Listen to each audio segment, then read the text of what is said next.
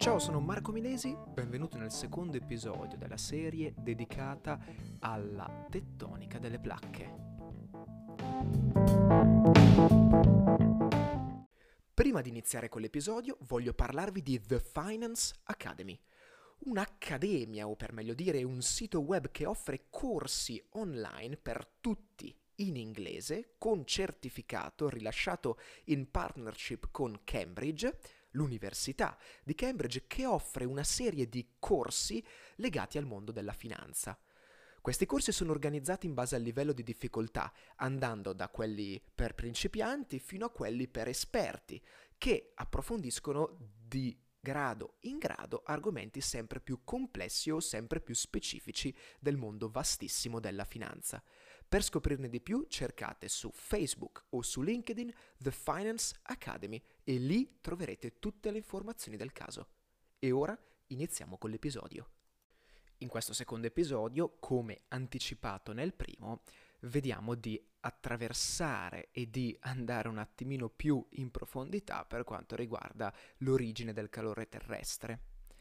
Parliamo nello specifico di decadimento radioattivo ma prima ancora di parlare di eh, decadimento e di rispondere a domande del tipo che cos'è, ogni quanto accade, che cosa produce, dobbiamo definire il concetto di isotopo e più in generale di isotopi. Gli isotopi sono di per, te, di per, sé degli atomi dello stesso elemento che hanno uguale numero atomico ma un diverso numero di massa. Di conseguenza hanno lo stesso numero di protoni, ma un diverso numero di neutroni, in quanto ricordiamoci che il numero atomico corrisponde al numero di protoni, mentre il numero di massa alla somma tra protoni e neutroni. Gli isotopi di per sé hanno le stesse proprietà chimiche tra di loro, ma diverse proprietà fisiche, ovviamente isotopi dello stesso elemento. In natura tutti quanti gli elementi sono costituiti da una miscela di isotopi presenti in percentuale praticamente costante. Per fare un esempio potremmo prendere gli isotopi dell'idrogeno. Gli isotopi dell'idrogeno sono tre, rispettivamente il prozio, il deuterio e il trizio. Come possono in un certo senso indicare i nomi, prozio, deuterio e trizio, eh, il nome ci dà un importante suggerimento riguardo al numero di eh, neutroni. Infatti il prozio possiede 0 neutroni e il nucleo è formato da un solo protone. Il deuterio, come ricorda il nome, 2 di per sé è composto da eh, un protone e un neutrone, quindi in totale il numero di massa è 2, da qua il nome deuterio, e il trizio invece ha sempre un protone ma due neutroni. Di conseguenza, ecco che il eh, numero di massa sale a 3 e il nome trizio eh, assume un senso.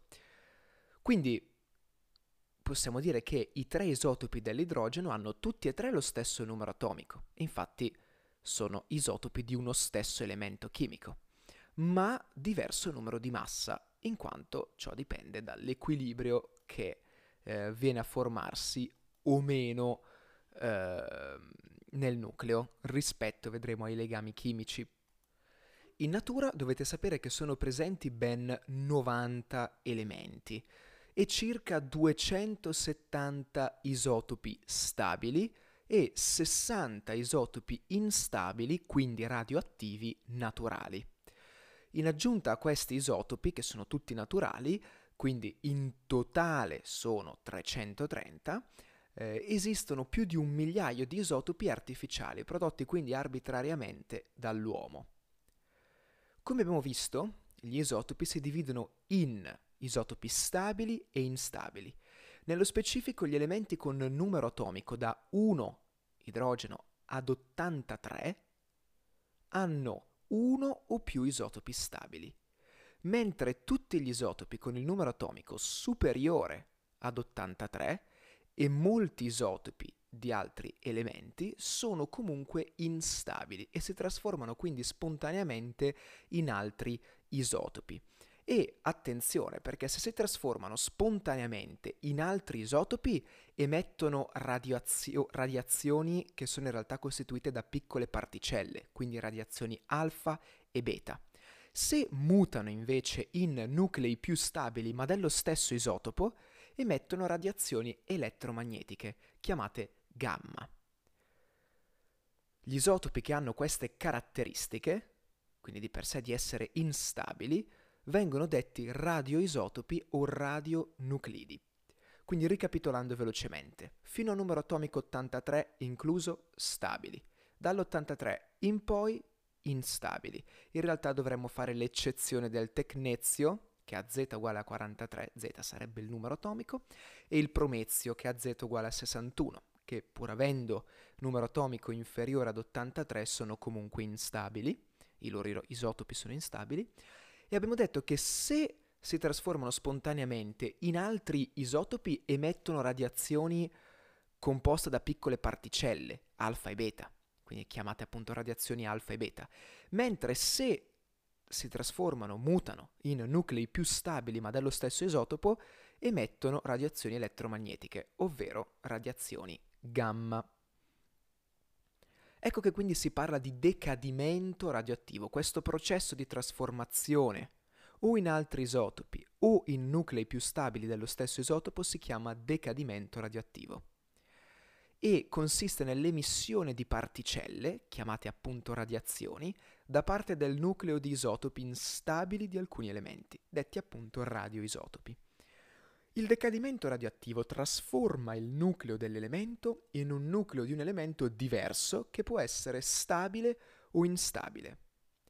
La radioattività naturale è tipica di tutti quanti quei processi radioattivi di decadimento radioattivo che avvengono in natura.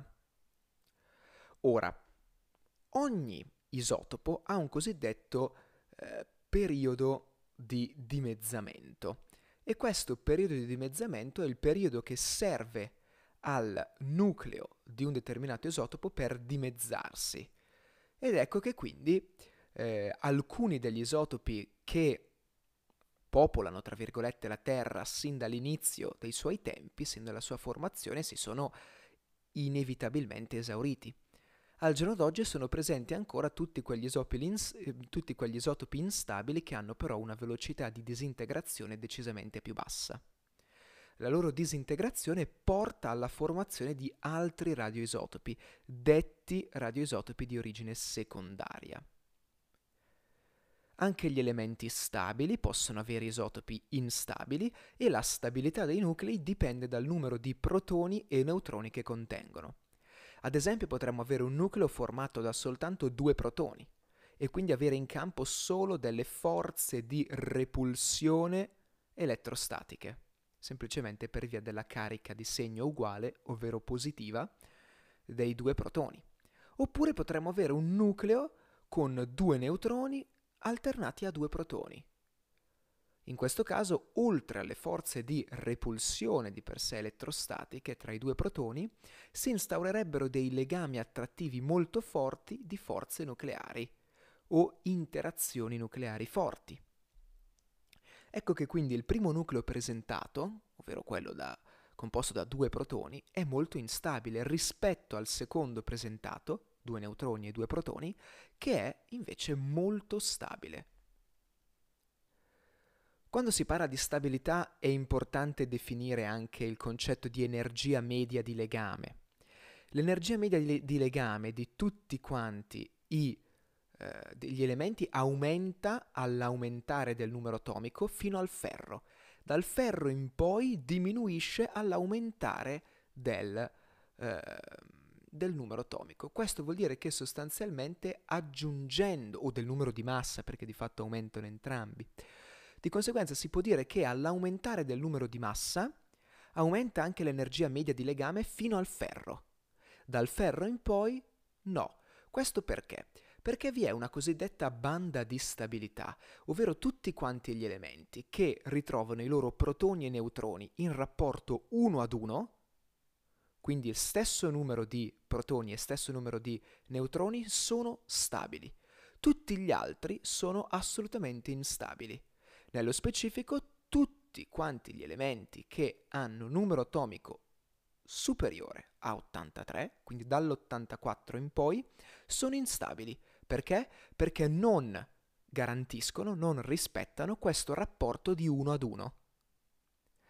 Esistono diversi tipi di decadimento radioattivo.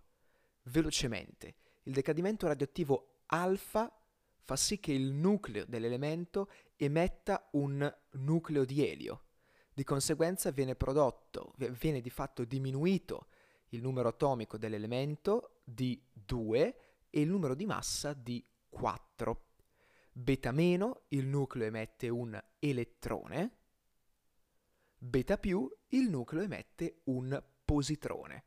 Nel caso di beta meno, il eh, numero atomico del nucleo aumenta di 1. Nel caso di beta più, il eh, numero atomico dell'elemento aumenta eh, scusate, d- ehm, diminuisce di 1.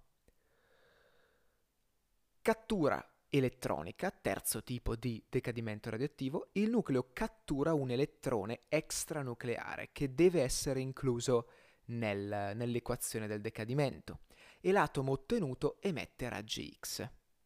Infine il decadimento gamma è caratterizzato dall'emissione di radiazioni elettromagnetiche da parte del nucleo.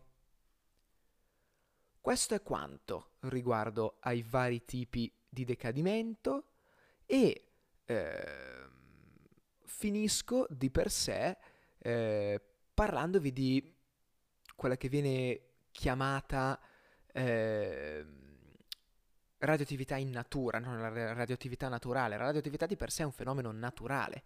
Per questo motivo qualsiasi cosa sulla Terra, inclusi persino i nostri corpi, contiene una certa percentuale di elementi radioattivi.